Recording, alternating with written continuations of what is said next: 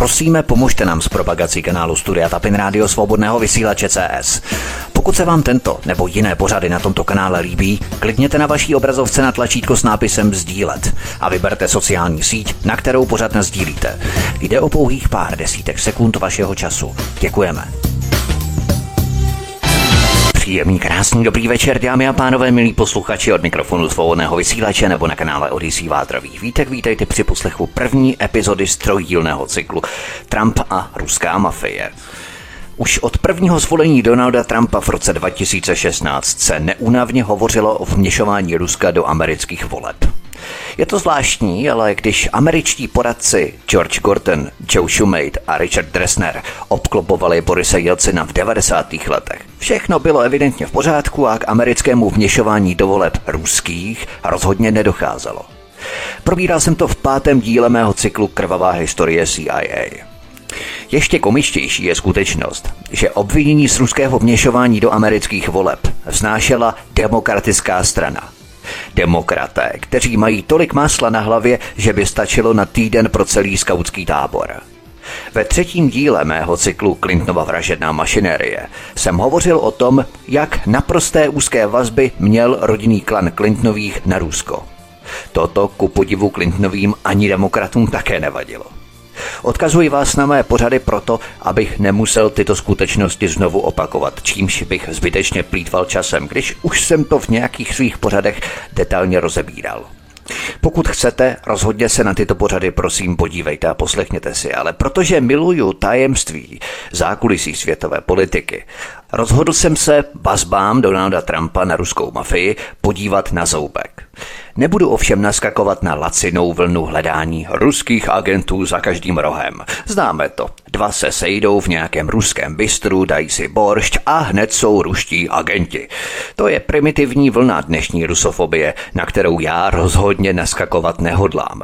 Já budu postupovat tvrdě podle jmen základních propojení mezinárodních zločineckých syndikátů. Jak víme, na světové úrovni spolu mocenské kliky pečou a drží basu. Kšeftují spolu a trancují, plení a rabují planetární zdroje jako zběsilí.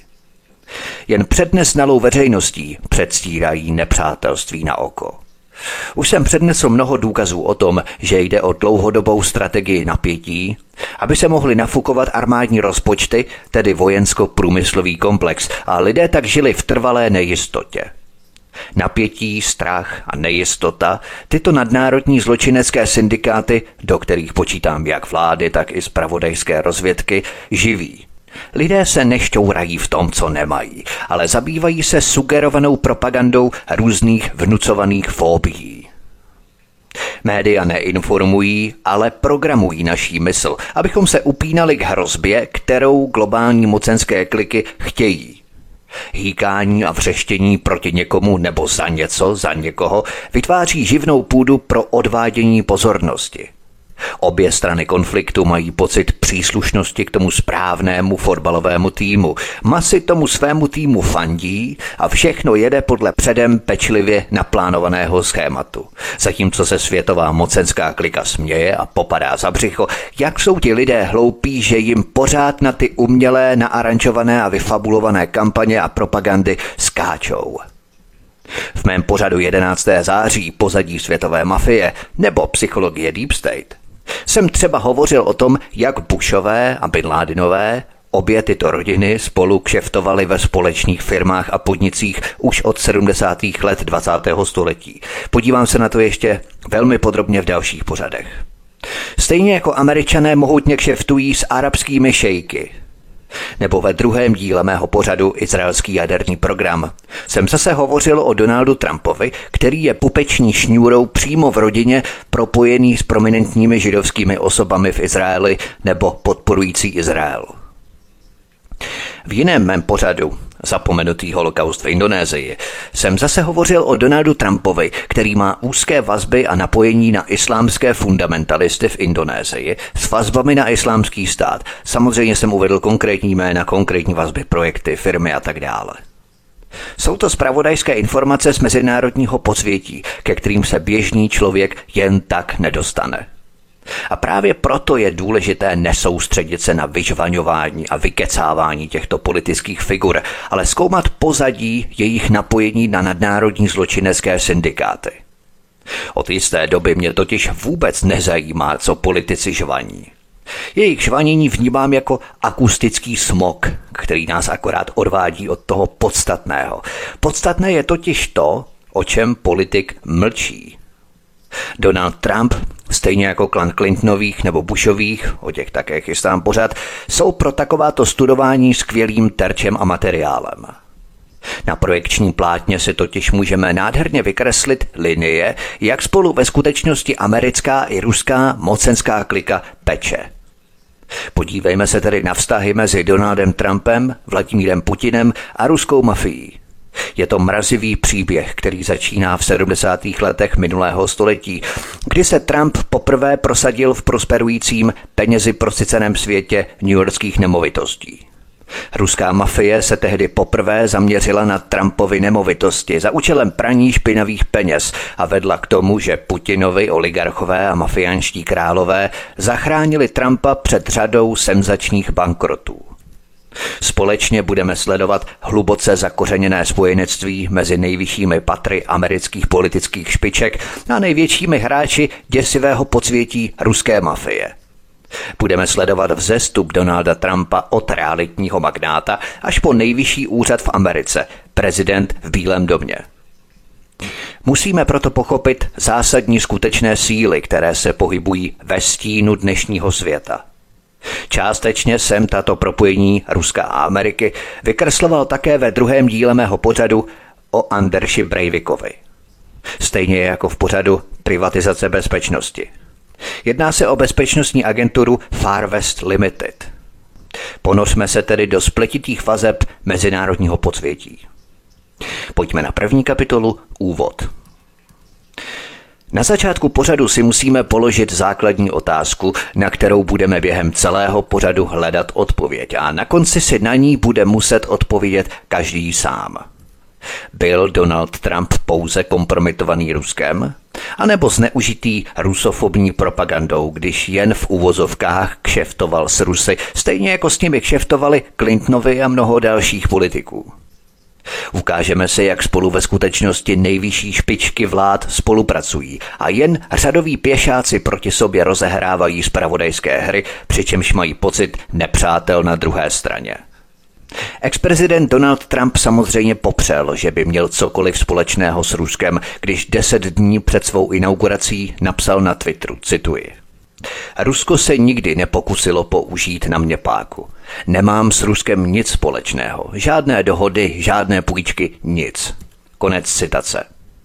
Jak ale ukážu v tomto pořadu, za posledních 40 let měl Donald Trump a jeho spolupracovníci významné vazby na osoby, které zprostředkovávaly obchody mezi Trumpem a Rusy, včetně vztahů s desítkami lidí, kteří mají vazby na ruskou mafii. Donald Trump umožnil, aby nemovitosti se značkou Trump sloužily jako prostředek, který sloužil k praní obrovského množství peněz, možná miliard dolarů, pro ruskou a americkou mafii po více než tři desetiletí. Donald Trump poskytoval oligarchům, blízkým Kremlu a některým nejmocnějším postavám ruské mafie operativní zázemí v Trump Tower, svém osobním i profesním domě, korunním klenotem svého realitního impéria a v dalších Trumpových budovách. Ruská mafie je de facto státním aktérem, sloužícím Ruské federaci podobně jako americké spravodajské služby Spojeným státům. Mnoho lidí napojených na Trumpa mělo silné vazby na ruskou FSB, státní bezpečnostní službu, která je nástupkyní obávané KGB. Donald Trump ovšem zdaleka nebyl jediným potenciálním aktivem, na které se rusové zaměřili. Byl jedním z desítek politiků, většinou republikánů, ale i některých demokratů, podnikatelů a tak dále, kteří se Rusku zadlužili. Miliony dolarů proudily od jednotlivců a společností z Ruska nebo vazbami na Rusko k americkým politikům, včetně šéfa dříve senátní většiny Mitche McConnella už více než 25 let. Nejmocnější postavy americké národní bezpečnosti včetně dvou ředitelů FBI, Williama Sessionse a Luise Freeha, nakonec spolupracovali s Rusy v rámci mezinárodního podsvětí. Jisté ale je, že Donald Trump měl dluhy ve výši 4 miliard dolarů, když mu ruské peníze přišly na pomoc a zachránili ho. V důsledku toho jim je hluboce zavázaný za oživení své podnikatelské kariéry a za nastartování nového života v politice. Donald Trump například spolupracoval s odsouzeným zločincem Felixem Setrem, který měl vazby na ruskou mafii. Jednoduše dozvíme se spoustu zajímavých střípků z mezinárodního podsvětí nejvyšších pater globální mocenské kliky. Pojďme na další kapitolu. Kšeftování. Je to v rodině. Donald Trump nebyl žádným nováčkem, pokud šlo o organizovaný zločin. Ve skutečnosti k němu měla Trumpova rodina blízko už po tři generace. Začalo to na sklonku 19. století, kdy se jeden nepoctivý podnikatel, který se shodou okolností stal dědečkem Donalda Trumpa, vydal do kanadského teritoria Yukon v době Zlaté horečky na Klondajku. Tam se snažil zbohatnout nikoli frýžováním zlata, ale poskytováním nezbytných služeb pro zlatokopy. Mezi různé podniky, které vlastnil Frederick Trump, patřila restaurace někdy nazývaná Dairy Restaurant a někdy Paddle Dog, která inzerovala soukromé pokoje pro dámy, což byl zdvořilý eufemismus pro prostituci. O generaci později Fred Trump, Frederikův syn a Donaldův otec, začínal se stavbou rodinných domů v Queensu a potom zbohatl díky nečekaným ziskům z výstavby vládou podporovaných bytů v Brooklynu a Queensu. Fredův vliv byl zvláště patrný v brooklynských čtvrtích Brighton Beach a Coney Island. Brighton Beach měla nádherné písečné pobřeží s výhledem na Atlantik a přilehlý západní park Coney Island – to všechno pouhých 15 kilometrů od Manhattanu. Všechno, co si člověk může přát od nádherného přímořského letoviska. Na neštěstí ho poznamenala nehorázná politika urbanistické obnovy newyorského mistra stavitele Roberta Mosese, která proměnila část zdravé středostavovské čtvrti v hnisající chudinskou čtvrť. Velkou měrou se na tomto úpadku podílely projekty Freda Trumpa v této oblasti které byly poznamenané skandály s pronevěrou finančních prostředků v té či oné podobě. Tento nový vývoj často vedl k federálním slyšením a vyšetřováním Trumpových obchodních praktik. K obviněním, že Fred Trump podváděl veterány při uzavírání nájemních smluv a k obviněním z rasismu. Fred obvykle dosáhl svého, ale když se mu to nepodařilo, čekalo ho peklo. Poté, co mu byla zamítnutá změna územního plánu v jeho snaze postavit výškové budovy ve stylu Miami Beach v proslulém Steeplechase parku na Coney Islandu, byl Donaldův otec tak frustrovaný, že na místě uspořádal večírek a pozval hosty, aby poničili vitrážovou fasádu pavilonu a vyrazili zuby obrovskému směšnému obličeji Steeplechase, místní dominantě. Fredovy projekty se často týkaly lidí napojených na mafii – Fred s nimi jednal s pomocí Breda Zexna, odsouzeného zločince, který strávil téměř pět let ve vězení. Brad Jackson později spolupracoval s manažerem kampaně Donalda Trumpa Paulem Manafortem jako Manafortův realitní fixer. Podle vyšetřování New Yorkské státní jednotky pro boj s organizovaným zločinem z 50. let minulého století spojovala Fredova partnera Willyho Tomasela složitá síť vztahů se zločineckými rodinami Gambino a Genovéze a také s Charlesem Lučánem, otcem moderního organizovaného zločinu v Americe. Kdo jste poslouchali zejména první díl mého cyklu Nesvatá aliance mezi Vatikánem, mafií a CIA, určitě jste už doma – Krásně se nám ty party mafiánů propojují a kombinují. Když navíc šlo o získání zásadních laskavostí od zasvěcených osob na radnici, například při schvalování územního plánu, spoléhal Fred na Kennyho Sutherlanda, spojence rodiny Lukéze, která se stala nesmírně vlivnou v městské i státní politice – Mezitím byl Donald Trump už na střední škole na New Yorkské vojenské akademii tak posedlý penězi, že se chlubil majetkem svého otce. Jeho majetek odhadoval na 30 milionů dolarů. Chlubil se, že se každý rok zdvojnásobuje. Ve volném čase Donald pracoval s otcem natolik, aby se naučil realitní hru. Vyřizoval pochůzky, objížděl staveniště a sbíral ony mince z prádelen v sedmi výškových budovách, které jeho otec nazval Trump Village. Nakonec Donald viděl, že vize jeho otce je silně omezená skromnými vnějšími čtvrtěmi New Yorku a zoufale toužil posunout věci dál. Chci být uprostřed Manhattanu, kde se dějí ty nejlepší věci, jak řekl na začátku své kariéry. Nikdy se nebudu zabývat majetkem starého pána, leda když mě bude potřebovat. Konec citace. Posloucháte první epizodu z cyklu Trump a ruská mafie. Od mikrofonu svobodného vysílače nebo na kanále Odisí vás zdraví vítek. Písnička je na cestě před námi a po ní pokračujeme dál. Hezký večer, pohodový poslech. Od mikrofonu svobodného vysílače nebo na kanále Odisí vás zdraví vítek. Posloucháte první epizodu z cyklu Trump a ruská mafie. Pojďme na další kapitolu. Roy Cohn, Trumpův nelítosný právník. V té době se ovšem New York ocitl na samém dně – Výrobní podniky z města utekly. Kriminalita pruce rostla. Na jaře 1975 mělo město provozní deficit nejméně 750 milionů dolarů a dluh přesahující 11 miliard dolarů a jeho úvěry byly vyčerpané.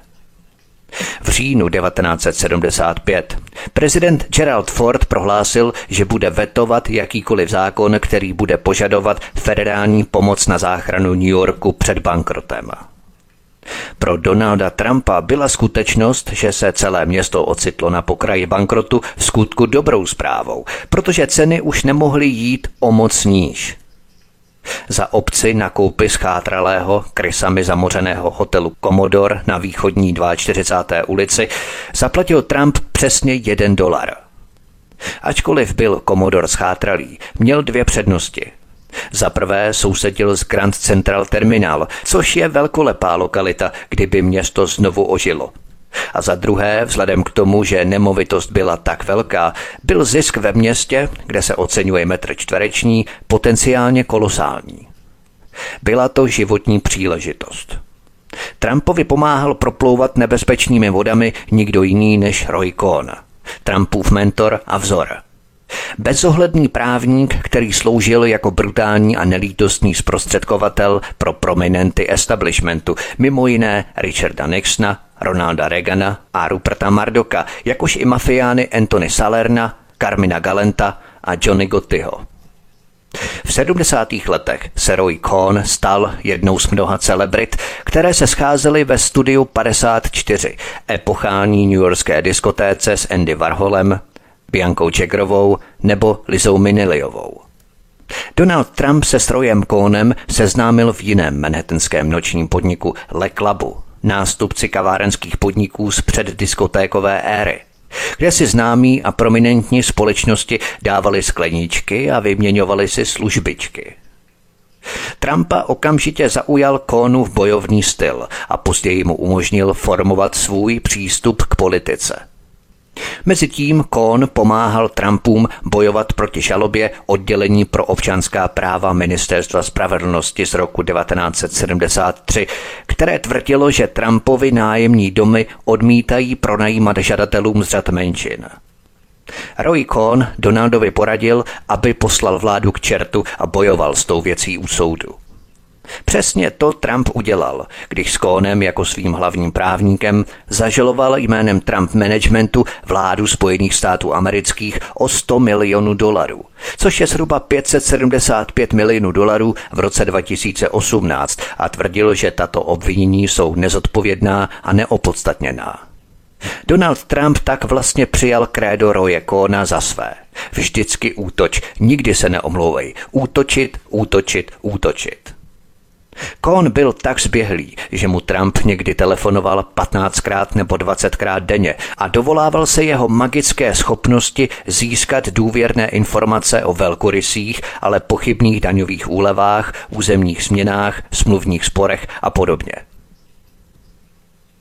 O mnoho let později, ve chvílích krize dlouho po Kónově smrti, byl prezident Donald Trump známý tím, že do světa vykřikoval, kde je můj Roy Cohn?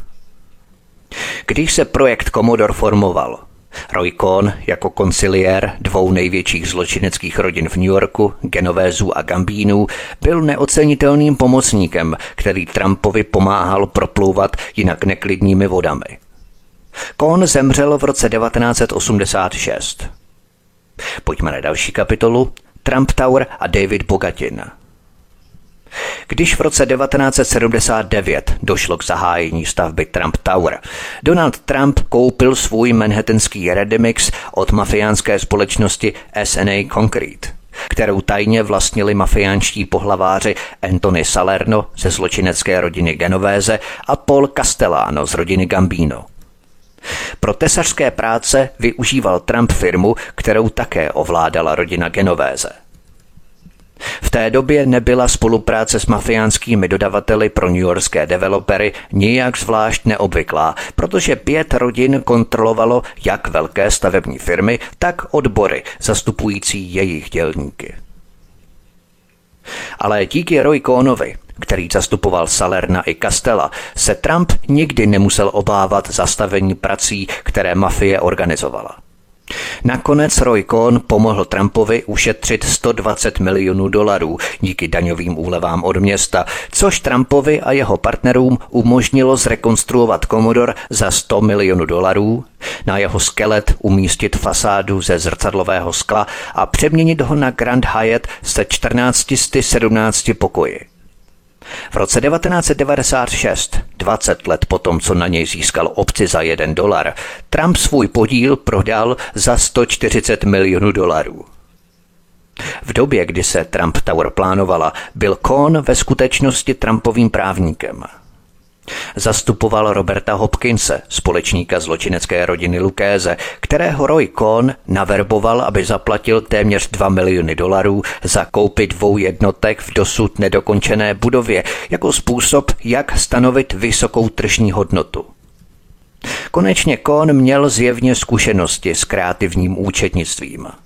Nicméně Trump Tower byl postavený a první Trumpův obchod na Manhattanu úspěšný. Pojďme na další kapitolu. Byty v New Yorku. Praní špinavých peněz přes mafii. Půl roku po Trumpově vstupu do Bílého domu v roce 2016 se odehrálo něco, co zdánlivě s Trumpem nemělo nic společného, ale ve skutečnosti s jeho počátky souviselo velmi úzce. John Franchese, Nejstarší federální vězeň v Americe byl propuštěný z federálního zdravotnického střediska potom, co si odpikal osmiletý trest za vydírání. Díky jeho věku, Frančéze právě oslavil z té narozeniny, si jeho propuštění náležitě všiml celý svět. Frančéze byl mafiánem ze staré školy, relikt z poloviny 20. století z éry pěti rodin Kozanostry. Frančéze prostřednictvím svého syna Michaela dohlížel na podvody s daněmi z benzínu, které se proměnily v miliardový podnik trvající šest let, dokud ho FBI v 80. letech nerozbila. Tento skandál měl také dalekosáhlé geopolitické důsledky, protože nově příchozí ruské mafii přinesl první velký úspěch v Americe. Frančéze se narodil v Neapoli v roce 1917. Do Spojených států se s rodinou přistěhoval jako dítě a v mládí jezdil s otcovým pekařským nákladákem v Brooklynu. Zanedlouho se Francézovi stali nedílnou součástí proslulé zločinecké rodiny Colombo, nejmladší a možná nejbrutálnější z pěti rodin organizovaného zločinu v Americe. Francéze se staral o sáskové kanceláře, lichvu, prostituci, lichvářské obchody a daňové podvody – Počátkem 80. let však organizovaný zločin v New Yorku procházel změnou. Přicházeli rusové. Ve skutečnosti začali rusové spolupracovat s italskými mafiány už v roce 1980, kdy se obě zločinecké organizace podílely na jedné z nejlukrativnějších vládních loupeží v americké historii. Michael Franchese tehdy třicátník, už tehdy poskytoval ochranu mafiánovi jménem Lawrence Jorico, který vlastnil nebo zásoboval tři stovky čerpacích stanic na Long Islandu a v okolí New Jersey a vydělával jim mění na krácení daní z prodeje benzínu. V roce 1984 se na Michaela Franceseho obrátili tři ruští gangstři. David Bogatin, Michael Markovic a Lev Persic. Měli zájem o spolupráci, potřebovali totiž ochranu. David Bogatin, který vyrostl v komunismu, se s kapitalismem zžil jako kachna s vodou, čímž si získal u Frančézeho respekt. Rusové patřili k průkopníkům tohoto okázele výnosného podvodu a pracovalo pod nimi asi 200 členů s krácením daní na benzín. Nakonec se Rusové s Frančézovými dohodli. Brzy se peníze začaly sypat. 5 až 8 milionů dolarů týdně – jak se operace rozšiřovala, zisky se vyšplhaly na 100 milionů dolarů měsíčně, tedy více než miliardu ročně. Italové a Rusové byli velkými vítězi. A tak se v roce 1984 na vrcholu svého úspěchu vydal David Bogatin na nákupy bytů v New Yorku.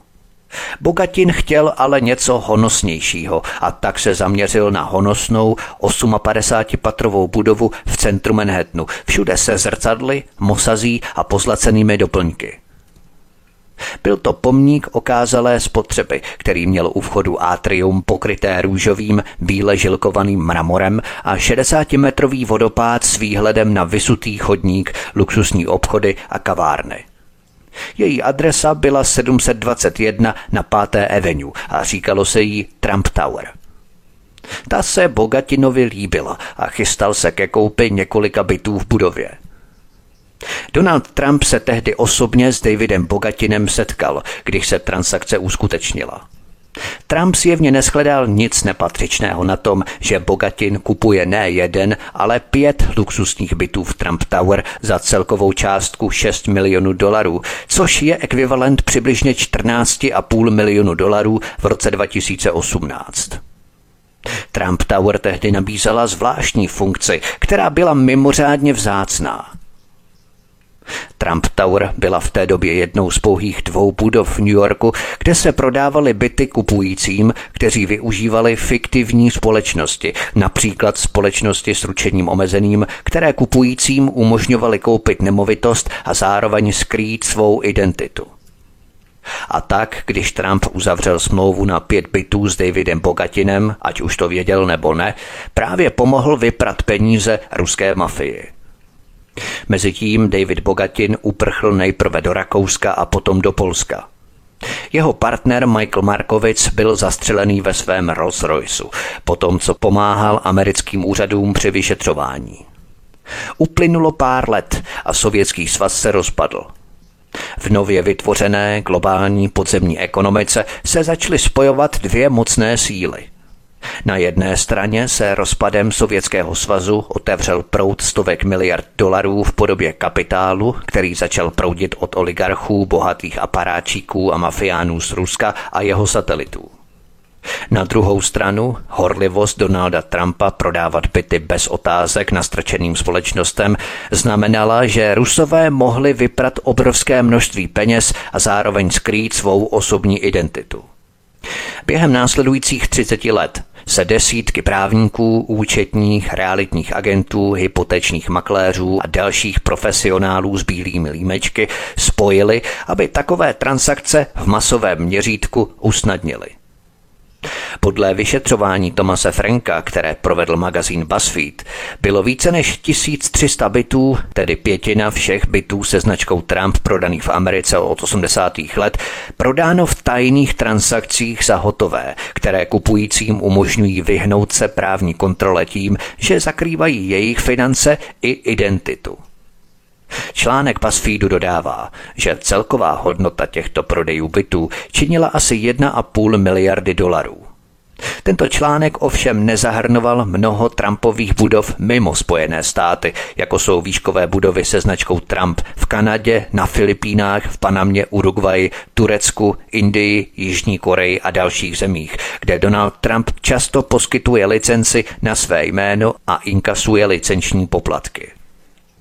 Jako teenager vypomáhal Donald Trump v Trump Village, sídlišti na Coney Islandu v sousedství Brighton Beach, které postavil jeho otec Fred Trump tím, že vybíral peníze z praček ve společné prádelně v podobě pěťáků, desetníků a čtvrtáků. Nyní se Trump podílel na zcela jiném druhu praní špinavých peněz a tentokrát byl rozsah peněz monumentální. David Bogatin v roce 1987 uprchl ze Spojených států, aby se vyhnul trestnímu stíhání za svůj podvod zdaní z benzínu a o pět let později byl z Polska vydaný. Po návratu byl za tento podvod uvězněný. David Bogatin byl možná prvním Rusem, který využíval Trumpovi byty k praní špinavých peněz, ale totéž už dělali i jiní zločinci s vazbami na italskou mafii. Ostatně spolupracovník zločinecké rodiny Lukéze, Robert Hopkins, který řídil jednu z největších ilegálních hazardních operací v New Yorku, si koupil své byty v Trump Tower v roce 1981, tedy dva roky před otevřením budovy. Když se s Trumpem setkal při jejím uzavření, Otevřel svůj kufřík a na Trumpův konferenční stůl se vysypalo přibližně 200 tisíc dolarů v hotovosti. Podobně si krátce po otevření Trump Tower v roce 1983 italský finančník Roberto Polo, který byl později uvězněný za spronevěru, koupil šest bytů v Trump Tower na jména offshoreových fiktivních společností. A dokonce Jean-Claude Duvalier, brutální a skorumpovaný bývalý vůdce Haiti, si v srpnu 1983 koupil byt v 54. patře – to je zajímavá informace, kterou jsem skutečně netušil při natáčení mého dokumentu Haiti Somálsko západu. Posloucháte první epizodu z troudílného cyklu Trump a ruská mafie. Od mikrofonu svobodného vysílače nebo na kanále Odisí vás zdraví vítek, písnička je na cestě před námi a po ní pokračujeme dál. Hezký večer, pohodový poslech. Od mikrofonu svobodného vysílače nebo na kanále Odisí vás zdraví vítek, posloucháte první epizodu z troudílného cyklu Trump a ruská mafie. Pojďme na další kapitolu. Ruská mafie v Americe. Než se vydám dál v pestrém příběhu Donalda Trumpa, provedu drobnou vsuvku. Tento odskok je důležitým proto, abychom chápali další část Trumpova příběhu.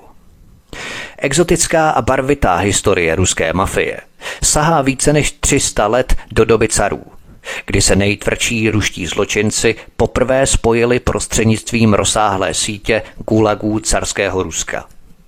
Tehdy dali vzniknout zvláštnímu druhu elitních zločinců, známých jako vory v zákoně což se různě překládá jako zloději vyznávající kodex nebo šířeji používaný výraz zlodějský tchán. Ačkoliv jsou vory v zákoně, někdy přirovnávaní ke kmotrům italské mafie, jsou jedinečným ruským produktem sovětské reality. Vyrostly ze stalinské éry, kdy byly gulagy zaplavené politickými vězni a zločinci – Dali tak vzniknout tajné subkultuře s vlastním etickým kodexem a hierarchií, která vládla zločineckému podsvětí uvnitř vězeňských táborů a řídila nejtemnější sektory sovětského života mimo dosah KGB. Vory v zákoně se řídili přísným kodexem, který zakazoval pracovat v legálním zaměstnání, platit daně, bojovat v armádě, spolupracovat s úřady nebo se účastnit oficiálně schválených politických aktivit. Tato vory Zločinecká kasta, která přísahala věrnost své vlastní značce zločineckých ideálů, se živila drobnými krádežemi a výdělkem na černém trhu, pokud ovšem nebyla ve vězení. Založili také společný fond zvaný Obšak, z něhož upláceli úřady, financovali kriminální podnikání a pomáhali kolegům zločincům. Příběh svého života měli napsaný na těle tetováním. Jednalo se o subkulturu, která fetišizovala brutalitu. Ve 30. letech se její počet skokově zvýšil díky velké čistce Josefa Stalina, která vedla k poslání milionu lidí do gulagů. Druhá světová válka však znamenala pro bratvu, bratrstvo, novou éru. Tisíce zlodějů vstoupilo do sovětské armády, což bylo zjevné porušení zlodějského kodexu. A tak se objevila nová sorta zločinců s přístupem každý sám za sebe, což znamenalo, že v případě potřeby mohli občas spolupracovat s vládou. Když pak Stalin v roce 1952 zemřel, bylo z Gulagů propuštěno až 8 milionů vězňů. S pokračující studenou válkou se zlodějna v Rusku institucionalizovala natolik, že se korupce stala fakticky záležitostí státu. Pojďme na další kapitolu Michael Cohen poprvé. Vory, bratva, tedy bratrstvo, pak začalo migrovat na západ.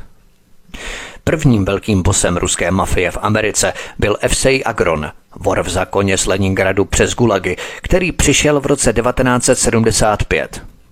Byl to vyděrač, černý obchodník a vrah, který si v sovětských věznicích odseděl sedm let za vraždu a v Německu provozoval hazardní hry a prostituci, než přešel do New Yorku. Po svém příjezdu začal Agron dávat dohromady základní zločineckou organizaci, čítající asi 20 lidí. Jeho synovcem byl Michael Cohen. Zajímavé je, že později se tento Michael Cohen stal právním zástupcem Donalda Trumpa v podnikání i jako prezidenta. Abychom tomu rozuměli, synovec největšího ruského mafiána začal později s Donaldem Trumpem podnikat. Stejně jako Trump později podnikal s Felixem Setrem, synem velkého ruského mafiána s rozsáhlými styky v Moskvě. K tomu se později také dostanu. Pro Agronovu nebývalou brutalitu mu začalo spousta lidí usilovat o život. Nakonec 4. května 1985 ráno, po tom, co už přešel dva pokusy o atentát, Agron stiskl tlačítko výtahu ve svém činžovním domě, aby sjel dolů. A na chodbě ho potkal muž, který ho dvakrát střelil do spánku. Pojďme na další kapitolu Marat Balagula.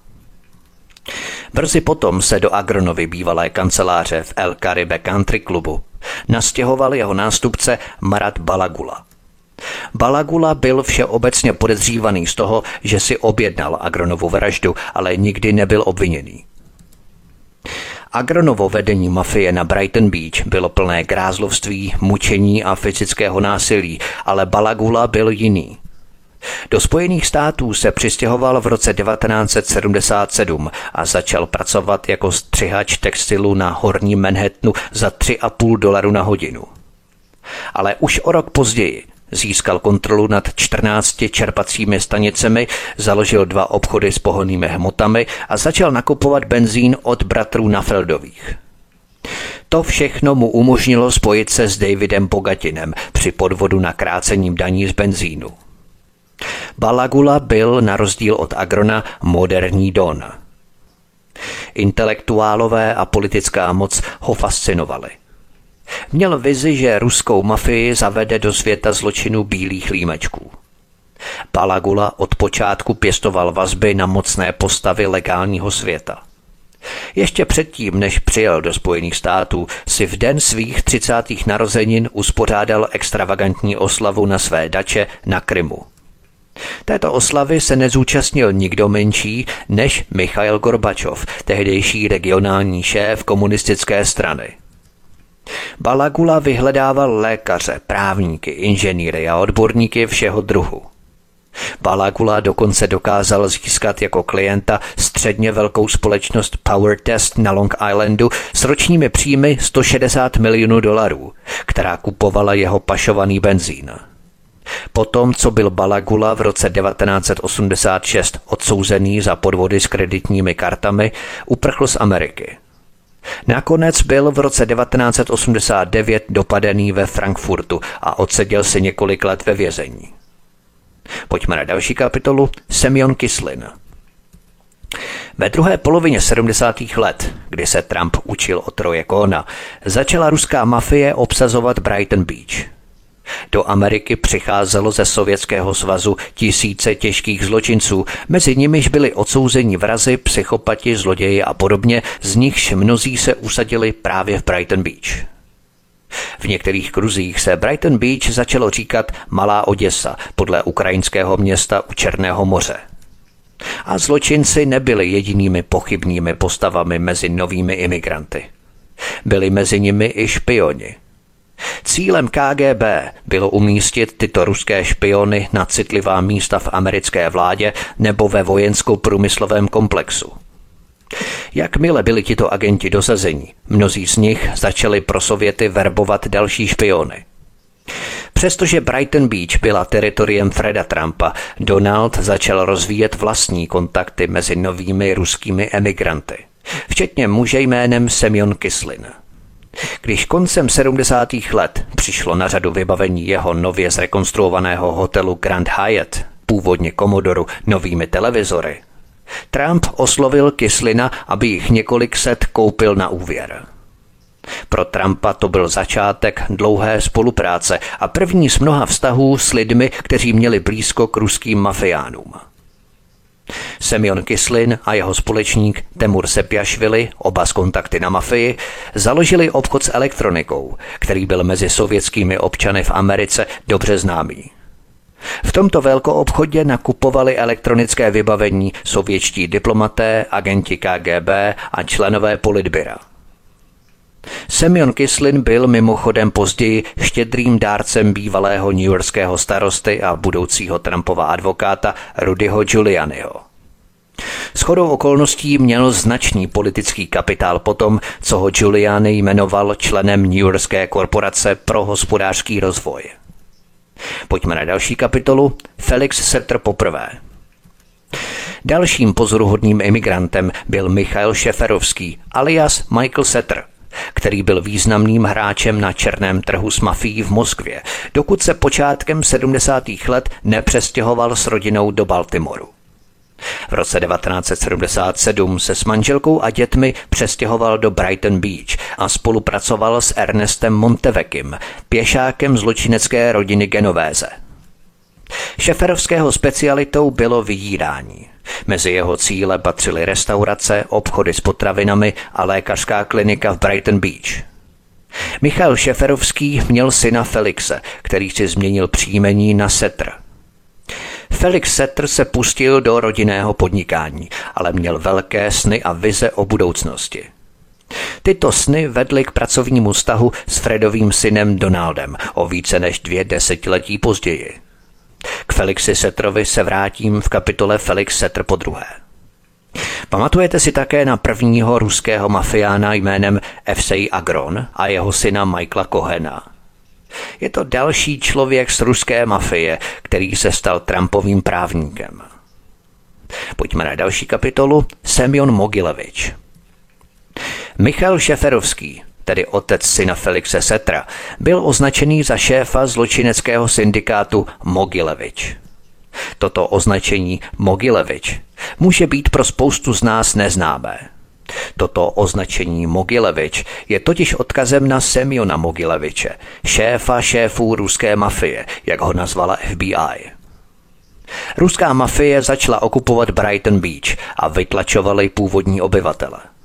Ti jim museli uvolnit prostor pro luxusní a extravagantní domy – Jedním z prvních novinářů, kteří pronikli do této nové subkultury psanců, byl Robert Friedman, který se stal kronikářem hrůzostrašného podsvětí Brighton Beach, plného gangstrů s tetováním z gulagů, zabývajících se praním špinavých peněz, vydíráním, prostitucí, drogami a vraždami, které se vyvinulo v mnoha miliardový mezinárodní zločinecký podnik. Tento svět představuje obraz ruských mafiánů, praček peněz, podvodníků, vyděračů a vrahů. Pro FBI je Semyon Mogilevič, šéf šéfů ruské mafie, legendou.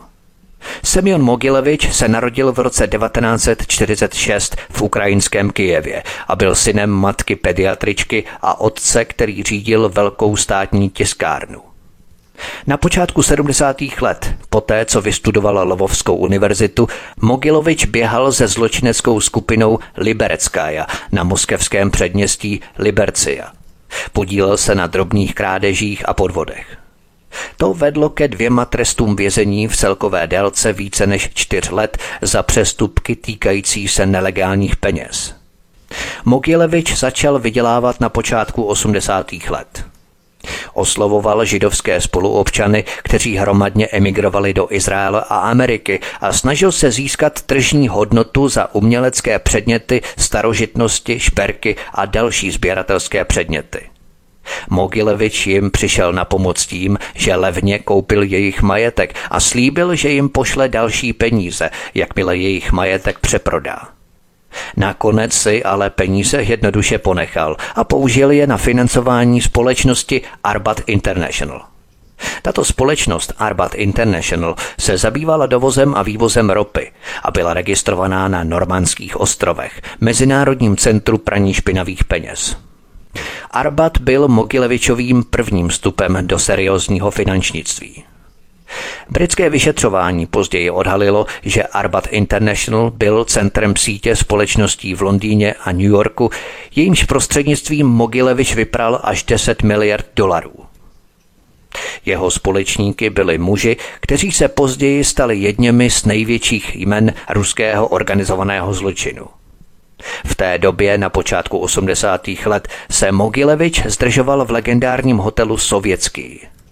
Tento noční podnik, kde se podával alkohol i po zavírací době, byl proslulý svou klientelou složenou z mafiánů v teplákových soupravách, kartářů, černých trhovců, stínových kapitalistů, bývalých zápasníků a boxérů a dalších obyvatel temného ruského podsvětí. Právě tady se Mogilevič seznámil s číšníkem jménem Sergej Michailov. Sergej Michailov byl tehdy na cestě stát se hlavou sloncevské mafie, která je podle Interpolu považovaná za nejmocnější zločineckou organizaci na světě, ovládající moskevskou oblast a mající značný vliv v Evropě, Americe a Izraeli. V té době to samozřejmě nikdo netušil, ale šlo o historicky první setkání nové generace vůdců ruské mafie. Mužů, kteří sdíleli vizi přesahující sovětský svaz. Nikdo také nemohl tušit, že v následujících 30 letech budou spojení jak s Donaldem Trumpem, tak s Vladimírem Putinem. Po pádu železné opony získal Mogilevič izraelské občanství – Nedlouho po svém příjezdu do Izraele se Mogilevičovi podařilo vybudovat předmostí v Izraeli a rozvinout významné a vlivné politické a obchodní vazby tím, že navázal vztahy s ruskými a izraelskými zločinci, aby mohl prostřednictvím zprostředkovatelů podnikat v oblasti cestovního ruchu, nemovitostí a pohostinství. To zahrnovalo otevření bankovních účtů v Izraeli, účast na setkáních v Izraeli s dalšími zločinci a podle tajného dokumentu FBI nákup nejmenované izraelské banky s pobočkami v Moskvě, na Kypru a v Tel Avivu Mogilevičem pro praní peněz pro kolumbijské a ruské skupiny organizovaného zločinu. V roce 1991 se Mogilevič oženil s Katalin Papovou, maďarskou občankou a přestěhoval se do Budapešti, kde si zřídil novou mezinárodní operační základnu. Mogilevič tam koupil noční kluby Black and White, síť striptýzových podniků v Budapešti, v Praze, v Rize a Kyjevě a proměnil je v celosvětové centrum prostituce a praní špinavých peněz. Spolupracoval s italskou kamorou, předním zločineckým syndikátem v oblasti drog, prodeje zbraní a praní špinavých peněz. Mogilevičova činnost zanedlouho zahrnovala obchod s ropou, zbraněmi a vojenskými strategickými materiály a obchod s lidmi v mezinárodním měřítku. Mogilevič má dnes majetek přesahující 10 miliard dolarů. Díky svému mistrovství v sofistikovaných finančních zločinech a rozsáhlé škále prohřešků v jiných odvětvích je známý jako chytrý Don. Semyon Mogilevič přežil vyšetřování FBI, Interpolu a dalších orgánů činných v trestním řízení, nemluvě o několika pokusech o atentát. Je jisté, že zná tajemství, pro které lidé umírají, ale je také jasné, že se o něj nehodlá dělit. Mogilevič je typickým představitelem nového globálního zločince. Tito muži nevykrádají banky, oni je kupují. Organizace Semjona Mogileviče, jak se jeho operace nazývá, prodávala zbraně al qaidě financovala prodej obohaceného uranu teroristům, prala peníze prostřednictvím společností na New Yorkské burze a sestavila soukromou armádu brutálních zabijáků. Zahájila obchodní operace v Rakousku, Kanadě, Francii, Maďarsku, Izraeli, Rusku, na Ukrajině, ve Velké Británii, Americe a nejméně v 18 dalších zemích. Působila v tak odlišných oblastech, jako je nábytkářství a zbrojení, hazardní hry a energetika, krádeže uměleckých těl, vydírání, obchod s drogami a prostituce. Mogilevič údajně propašoval z Maďarska více než 600 tisíc litrů vodky. A v jeho východní Ázii Mogilevič podle FBI poskytoval služby praní špinavých peněz dodavatelům heroinu a koupil zkrachovalou gruzínskou leteckou společnost, aby jí pomohl s dodávkami. Ještě znepokojivější je skutečnost, že podle tajných izraelských dokumentů a agentů FBI Mogilevič prodal Iránu ukradené zbraně Varšavské smlouvy v hodnotě 20 milionů dolarů, včetně raket, země vzduch a 12 obrněných transportérů. Jako by to nestačilo, koupil významné společnosti, které ovládly maďarský zbrojní průmysl. Získal okázale lukrativní podíl na rusko-ukrajinském obchodu s energií, poskytl kryšu, v překladu střechu neboli ochranu, miliardářským oligarchům a vypral nespočet miliard dolarů. Mogilevič si jednoduše vydobil jedinečnou pozici finančního génia, stojícího za obrovskou solncevskou mafií, největším ruským gengem vůbec, který čítal tisíc mužů zabývajících se vydíráním, obchodem s drogami, zbraněmi a prostitucí. Pro představu o rozsahu jeho moci stačí jmenovat dvě osoby, s nimiž udržoval dlouhodobé obchodní vztahy. Vladimír Putin a Donald Trump. Mogilevič se ale v Americe ještě neprosadil. Za tímto účelem se obrátil na jednoho ze svých společníků v Arbatu, Vyačeslava Ivankova, jednoho z nejbrutálnějších a nejvražednějších gangstrů v dějinách ruského zločinu. Vyačeslav Ivankov měl vazby na Leonida Usvěcova. Usvěcov totiž řídil podobný gang mafiánů, kteří byli zároveň kaskadéry leningradského filmového studia Lenfilm. Usvěcov měl zase shodou okolností v Leningradě další zaměstnání. Učil mladé muže judo a mezi jeho ceněnými studenty byl jistý Vladimír Putin. Donald Trump mezi tím otevíral novou kapitolu svého života. S manželství s Ivanou se mu narodili tři děti. Donald junior, Ivanka a Erik. Ovšem Trump si začal bulvárem velmi propagovaný vztah s Marlou Meplsovou, se kterou se později oženil. Trump a Ivana směřovali k rozvodu. Zároveň mu obrovské ztráty v Atlantic City velmi stížily získání financování, což paralizovalo jakýkoliv další rozvoj. V minulosti byly pro úspěch Trumpovy rodiny klíčové vazby na italskou mafii. Pomáhali otcovým projektům. Pomohli Donaldovi při výstavbě Trump Tower a zajistili mu přístup k hotovým betonovým směsím. Vždycky mu pomáhali právníci napojení na mafii, jako byl Roy Cohn.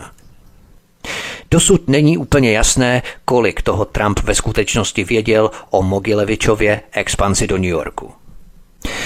Posloucháte první epizodu z troudílného cyklu Trump a ruská mafie. Od mikrofonu svobodného vysílače nebo na kanále Odisí vás zdraví vítek, písnička je na cestě před námi a po ní pokračujeme dál. Hezký večer, pohodový poslech. Od mikrofonu svobodného vysílače nebo na kanále Odisí vás zdraví vítek, posloucháte první epizodu z troudílného cyklu Trump a ruská mafie.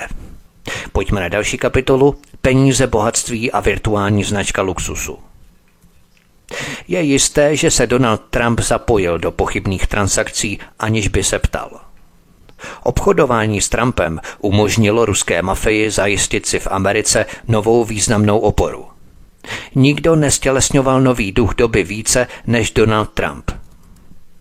Trump se ze svého bytu na páté Avenue proměnil v mezinárodní bulvární celebritu, která stělesňuje okázale luxusní životní styl a pumpuje ho, co to jde – Trump Tower byla jeho rozhodujícím momentem. Byla bodem, kdy si Trump vymyslel sám sebe jako tvůrce snů, jako stělesnění luxusu a úspěchu. A tak se po úspěchu se starým komodorem vydal půl tuctem směrů najednou. Sport, vydavatelství, hazardní hry, nemovitosti, letecké společnosti a další. Trump vždycky říkal, že jeho budova má polohu Tiffany a při nejmenším v tomto ohledu měl pravdu. Budova byla obklopená těmi nejvznešenějšími jmény na trhu s luxusem. V průběhu let v Trump Tower pobývali také Steven Spielberg, Michael Jackson, Sofia Lorenová, Johnny Carson nebo Bruce Willis. Základem jeho úspěchu byl nekompromisní přístup k PR, který Trump jednou vysvětlil řediteli kasína Johnu Allenovi. Pracuji takhle. Zavolám společenskému redaktorovi jednoho z newyorských bulvárních deníků a řeknu mu, že princezna Diana a princ Charles si chtějí koupit byt v Trump Tower. A oni na oplátku prověří zdroj. Zavolají do Buckinghamského paláce a komentář zní bez komentáře, což znamená, že se veřejnosti zdá, že princezna Diana a princ Charles se skutečně chystají koupit byt v Trump Tower. Konec citace. Prince Charles samozřejmě nikdy neměl sebe menší úmysl koupit byt v Trump Tower. Nicméně díky úspěchu Trump Tower se Trumpovi náhle podařilo udělat zejména Trump značku pro třídu produktů, která nikdy předtím značku neměla. Luxusní byty – Jakoby Trump chtěl dokázat moudrost této marketingové strategie, zahájil v roce 1982 výstavbu 630-patrové Trump Plaza na 61. ulici a 3. Avenue. Potom koupil ikonický hotel Plaza, který, jak prohlásil, nebyl budovou, ale mistrovským dílem Monou Lizou. Trump také tehdy oznámil nikdy nerealizované plány na stavbu nejvyšší a největší budovy na světě 150-patrové věže na manhattanské West Side. V roce 1984 koupil tým New Jersey Generals v lize amerického fotbalu. Později koupil za 365 milionů dolarů letecké linky společnosti Eastern Airlines New York, Boston, Washington a přeměnil je na Trump Shuttle – Postaral se také o to, aby jeho letušky byly ověšené perlami. Pokud šlo o okázalost, neměl Trump sobě rovného. V roce 1985 koupil Mar-a-Lago na Floridě, sídlo se 128 pokoji a 35 tisíci čtverečními metry. Trump si také koupil Boeing 727, vrtulník Darth Vader, obrovské sídlo v Greenwichi v Connecticutu a obrovskou jachtu Trump Princess. A v roce 1987 o tom všem vyprávěl světu, když nakladatelství Random House vydalo jeho bestseller Trump umění dohody. Realitní developer, provozovatel kasína, majitel fotbalového týmu a autor bestsellerů. Trump se tehdy proměnil v marketingový fenomén, ve kterém jeho drzá sebepropagace, ať už byla jakkoliv nechutná, vytvářela sebevětší auru úspěchu, bohatství a postavení.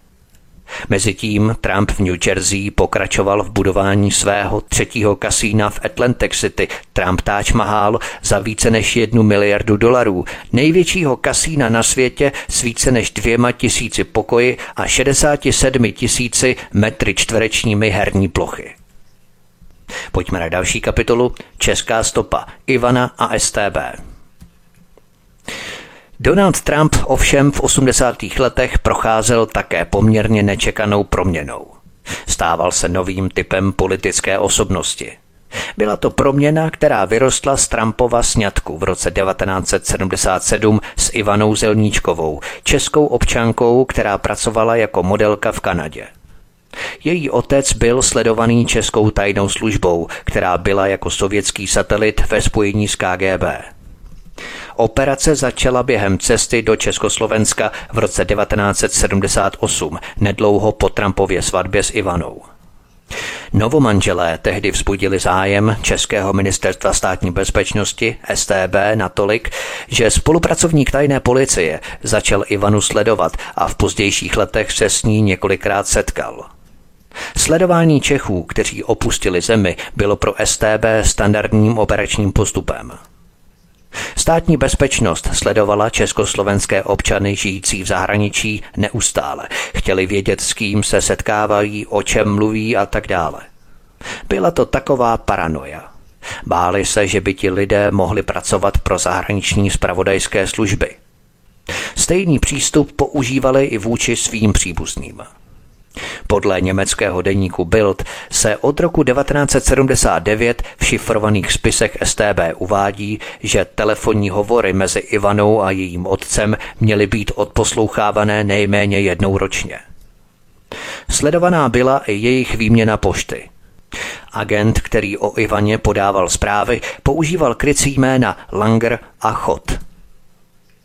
Spisy STB jsou opatřené razítkem přísně tajné.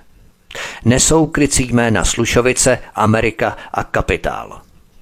Svědčí o pokračující snaze schromáždit o Trumpovi co nejvíce informací. STB se domnívala, že existovala šance, že by americké spravodajské služby mohly Ivanu Trumpovou využít. A také chtěli využít Ivanu Trumpovou ke schromažďování informací o americké vysoké společnosti. Z archivů STB také vyplývá, že Ivanin otec Miloš Zelníček byl tajnými službami také sledovaný a že během jeho cesty do Ameriky v roce 1977 na Ivaninu svatbu byla Zelníčkovi na letišti nařízená domovní prohlídka. Poskytoval informace, které si tajná policie stejně zjistila z jiných zdrojů. Tato prohlídka byla varovným výstřelem, který Zelníčkovi sdělil, že spolupráce je jedinou možností, jak takové cesty v budoucnu povolit. Ivanin otec Miloš Zelníček byl evidovaný jako důvěrník STB. To ovšem neznamená, že byl agentem. Orgány ČSSR ho k rozhovorům donutili kvůli jeho cestám do Ameriky a jeho dceři. Jinak by mu nebylo umožněné létat. Trump byl jako cíl natolik ceněný, že STB později vyslala do Ameriky špiona, který více než deset let sledoval jeho politické vyhlídky. Dodnes není jasné, kolik toho sám Trump věděl o setkáních svých příbuzných s českou rozvědkou. To je všechno k prvnímu dílu Trump a ruská mafie, co uslyšíte ve druhém díle. Podívám se na sovětského velvyslance při OSN Jurie Dubinina a jeho dceru Natálii Dubininovou, se kterými Trump pěstoval nadstandardní vztahy. Trump následně poprvé přijel do Moskvy v roce 1987. Co tam dělal, se dozvíme v příštím díle. Podívám se také na pozadí Paula Maneforta, Trumpova volebního manažera, pak na účast Trumpa v Rotary klubu, zprávu STB, znovu hledně zelníčkových, na Trumpův biznis, který se později zadlužil a zadrhnul. Trump naštívil Moskvu po druhé v roce 1996. Následně se zaměřím na pozadí vzestupu Vladimíra Putina a na ruskou mafii, která si začala v devadesátkách upevňovat pozice v Americe. Následně proberu další českou stopu Semiona Mogileviče, který měl být zavražděný v pražské restauraci u Holubů, kam zásahovka provedla razy v roce 1995. Podrobnosti se dozvíte příště. Pak proberu Putinův vzestup a jeho prezidentský mandát, stejně jako práci Alexandra Litviněnka. Příští druhý díl zakončím židovskou stopou přes Leva Levěva a Federaci židovských obcí v Rusku. A na tuto informační nálož se můžete těšit, milí posluchači, ve druhém díle Trump a ruská mafie. Já vám děkuji za pozornost. Budu také rád, když mě zanecháte vaše komentáře, postřehy, návrhy, případně vaše další informace, pokud nějaké máte pod pořadem na kanále Odyssey. Také budu rád, když tento pořad budete sdílet maximálně kamkoliv uznat za vhodné sociální média, e-maily, diskuzní fora, diskuzní debaty kamkoliv a budu také rád, když se registrujete na kanále Odyssey s tisknutím na tlačítko odebírat, respektive sledovat a také zvoneček, respektive zapnout notifikace, aby vám neunikly další díly Trumpa a ruské mafie i další pořady, které připravuju tady u nás na svobodném vysílači. To by bylo tedy všechno pro první díl Trump a ruská mafie. Od mikrofonu svobodného vysílače nebo na kanále Odisí vás zdraví vítek. Já vám přeju příjemný večer, příjemný zbytek dne a příště u druhého dílu se s vámi opět těším na slyšenou. Prosíme, pomožte nám s propagací kanálu Studia Tapin Rádio Svobodného vysílače CS. Pokud se vám tento nebo jiné pořady na tomto kanále líbí, klikněte na vaší obrazovce na tlačítko s nápisem Sdílet a vyberte sociální síť, na kterou pořád sdílíte. Jde o pouhých pár desítek sekund vašeho času. Děkujeme.